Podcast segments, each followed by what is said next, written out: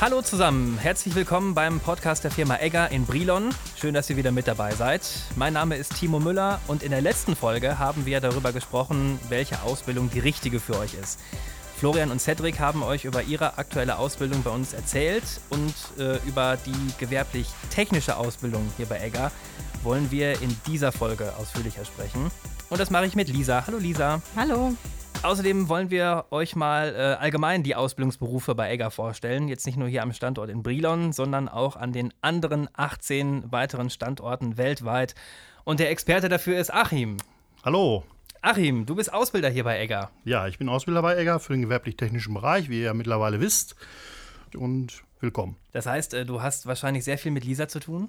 Ja, sehr viel tatsächlich, weil sie ja eine Ausbildung zur Industriemechanikerin macht. Wie oft äh, seht ihr euch so am Tag? Habt ihr da viele Berührungspunkte? Ja, hin und wieder, sobald wir irgendwie mal Probleme haben oder Fragen haben, wenn irgendwas ansteht, auch wegen der Schule oder sowas, dann können wir jederzeit oben bei Achim ins Büro kommen und fragen. Hast immer eine Tür auf? Immer.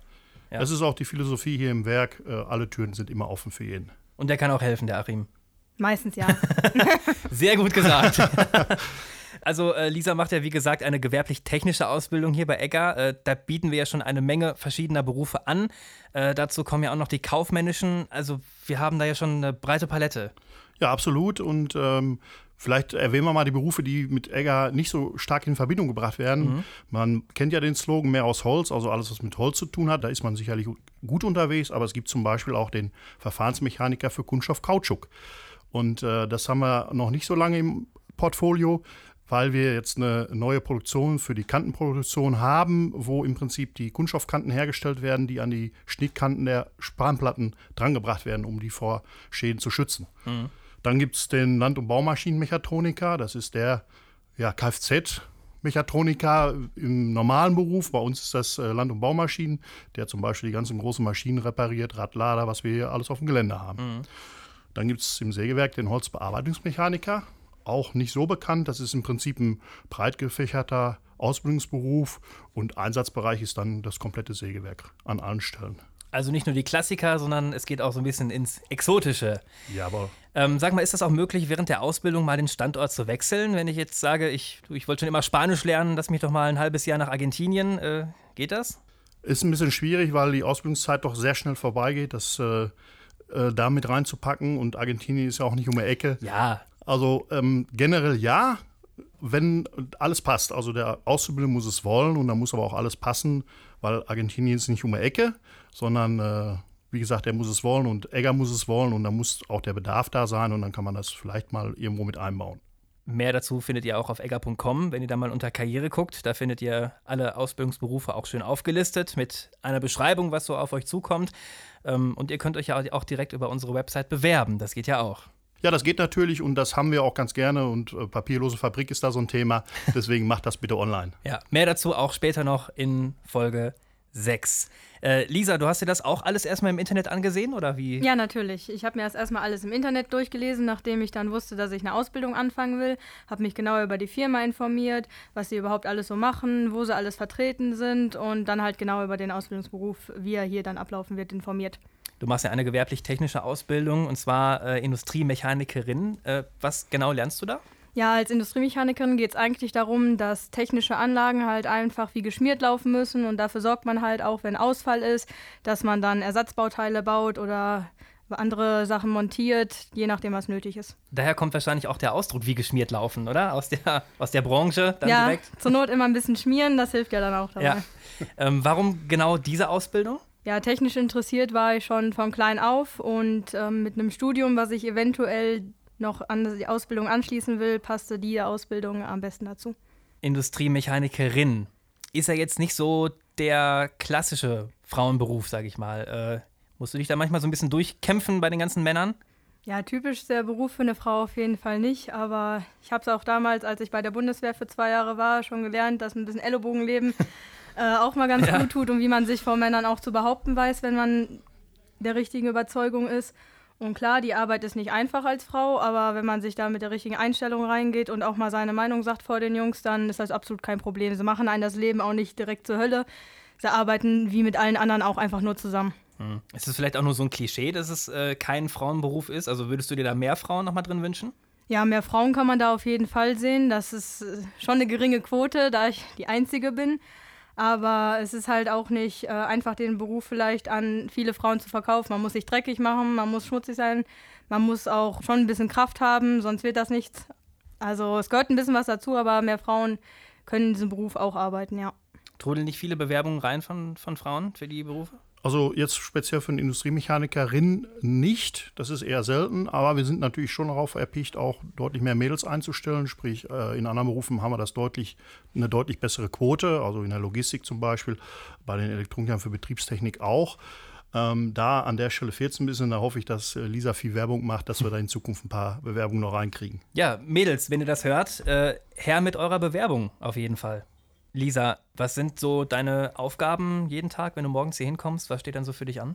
Ja, erstmal steht an, dass ich so vom Meister kriege ich dann gesagt, was so über die Nacht dann alles äh, passiert ist mit der Anlage, ob irgendwelche Störungen waren, Fehler. Dann wird halt da weiter geforscht und dann gucken wir uns das an, je nachdem, ob man es dann direkt, wenn die Maschine läuft, ob man es dann beheben kann oder ob man abwägen muss, ob man es abstellen muss oder Sonst sind es halt nur so allgemeine Sachen mit Vorbereitung, war jetzt in den letzten Wochen viel für die Großwarte, die momentan läuft, dass man da viele Sachen einfach nur vorbereitet, dass man gut arbeiten kann, während jetzt der Wartung ist. Mhm. Also wenn es irgendwo mal nicht läuft, dann rufen alle nach Lisa. ja, nicht direkt nach mir, aber auf jeden Fall immer an die Schlosser direkt. Ja, okay. Jetzt haben wir ja Maschinen, die immer belegt sind, an denen man nicht mal so eben üben kann. Äh, wie sieht denn dann bei dir die Grundausbildung dafür aus als Industriemechanikerin? Ja, und zwar hatten wir da so eine Grundausbildung Metall. Dafür mhm. waren wir überbetrieblich beim Kolping in Olsberg, beim Bildungszentrum. Dort haben wir dann gelernt, wie man mit äh, Fräsen umgeht, wie man mit Drehmaschinen umgeht und die Grundlagen, die überhaupt zum Zerspannen von Material, von Metall nötig sind. Und damit wir halt auch wissen, wie überhaupt alles funktioniert, um die ganzen Bauteile herstellen zu können. Und dann waren wir halt, erstmal sind wir jetzt im Betrieb gewesen und später kommen dann noch weitere Fortbildungen in Neheim. Da müssen wir noch lernen, wie man mit Blech richtig umgeht, dass man sich dabei verletzungsfrei mit jeder Maschine auch bedienen kann, um Bauteile auch herstellen zu können aus Blech. Und auch wie es Schweißen geht, lernen wir da auch noch mal ein paar Tage. Mhm. Und zum Thema Schweißen kann ich sagen, dass wir dabei sind, ein virtuelles Schweißgerät ein, anzuschaffen, wo alle Schweißverfahren ausgebildet werden können. Der große Vorteil ist, es ist eben virtuell. Sehr echt sieht das aus. Wir haben das schon getestet, Marc und ich. Und äh, der große Vorteil auch ist, dass es dass kein Schrott anfällt. Das heißt, wir produzieren keinen Schrott und äh, ja, es ist CO2-neutral, wie man so schön mhm. sagt heutzutage. Sehr coole Geschichte. Kommt demnächst. Und man kann nichts kaputt machen? Man kann überhaupt nichts kaputt machen. Ja, dann müsste ich da vielleicht auch mal dran. Absolut, das ist also wirklich gut für Laien auch. Auch für mich war es äh, eine Erfahrung, muss ich sagen. Ich bin da nicht so geschickt beim Schweißen, aber das hat äh, echt Spaß gemacht. Ähm, jetzt ist ja so eine Ausbildung nicht nur praktisch. Lernen gehört ja leider auch mal dazu, so ab und zu. Äh, wie oft hast du Schule in der Woche? Bisher hatte ich jetzt im ersten Lehrjahr zweimal Schule und demnächst ab dem zweiten nur noch einmal. Mhm. Wo gehst du zur Schule? Also ist das weit weg? Nee, weit ist es nicht weg. Das ist hier direkt um die Ecke in Olsberg auf das Berufskolleg dort. Das sind nur 15 Kilometer von hier. Ja, das äh, lässt sich ja dann noch irgendwie noch vereinbaren. Ähm, also ist es im Moment viel Arbeit? Kriegst du das alles so unter einen Hut? Ach, das ist eigentlich kein Problem. Das kriegt man ganz gut unter einen Hut. Generell ist das eigentlich alles zu bewältigen wenn man sich da wirklich dran setzt und es auch will. Ja, also es bleibt auch genug Freizeit. Ja, Freizeit bleibt auf jeden Fall noch. Und was macht mehr Spaß, im Betrieb arbeiten oder in der Schule zu sitzen? Mal so, mal so. Das, ist, das kann man so pauschal nicht sagen. Ja, also. Also so ein Tag Schule oder sowas tut auch mal gut dazwischen, aber manchmal hat man auch einfach keinen Bock auf die Schule und ist dann auch froh, wenn man mal arbeiten kann. Mhm. Immer das, was man gerade nicht macht, wahrscheinlich. Ja, ja, genau. Das, ja. was man nicht macht, das möchte man dann am liebsten doch machen. Äh, wenn du jetzt mal so eine Zwischenbilanz ziehst, äh, bist du zufrieden mit deiner Ausbildung? Ja, bisher kann ich mich definitiv nicht beschweren. Das erste Jahr lief super gut, würde ich sagen, für mich. Schule habe ich gut abgeschlossen. Bisher habe ich auch nicht so viele negative Kritiken aus der Schlosserei jetzt gehört, dass ich irgendwie was nicht gut machen würde. Von daher strenge ich mich einfach weiter an, um es zu schaffen. Ja, guck mal, Achim, alles richtig gemacht. Ja, auf jeden Fall. Ähm, das kann ich nur bestätigen. Aus den Abteilungen kommt im Gegenteil ein gutes Feedback. Das, wir haben da wirklich auch einen guten Kontakt mit Marc Engel und mir und mit den Produktionsmeistern und den Schlossern halt vor Ort. Das gleiche gilt für die Schule. Auch da kommt, hm, haben wir ja mit Zeugnis sowieso gesehen, aber wir haben auch Kontakt zu den Lehrern und auch da kommt absolut gutes Feedback. Wie kam es denn eigentlich dazu, dass du dich dann für Egger entschieden hast? Also gab es dann noch so ein paar ausschlaggebende Kriterien, so was, was es hier on top gibt, was es vielleicht woanders nicht gibt? Ja, es gibt natürlich äh, viele Benefits, die man hier auch bekommt, unter anderem. Und generell die Heimatnähe hat mir halt auch gefallen, dass die Firma halt, ich wohne in Altenböen, fünf Minuten von hier, das hat mir halt auch gefallen, weil ich war lange genug von zu Hause weg, da tut die Heimat immer wieder ganz gut. Und ja, denn Egger ist ja auch nicht gerade wirklich unbekannt. Da arbeitet man schon in einer großen, gut organisierten Firma. Das ist aber sehr schön gesagt jetzt. Ja, da ist auch wieder der Familiengedanke ganz weit vorne und äh, das freut uns auch zu hören. Und das ist eben auch das, was das tägliche Arbeiten ein Stück weit erleichtert. Auch ja. wenn es manchmal schwer ist, so wie jetzt in der Großwartung. Dann erstmal äh, vielen Dank bis hierhin an euch beide und äh, ich hoffe, wir konnten euch unsere gewerblich-technischen Ausbildungsberufe mal etwas näher vorstellen. In der nächsten Folge kümmern wir uns dann um die andere Ausbildungsthematik äh, sozusagen, nämlich die kaufmännischen Ausbildungsberufe.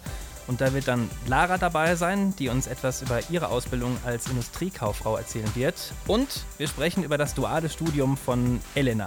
Bis dahin, danke fürs Zuhören. Wir hören uns in der nächsten Folge. Tschüss. Tschüss.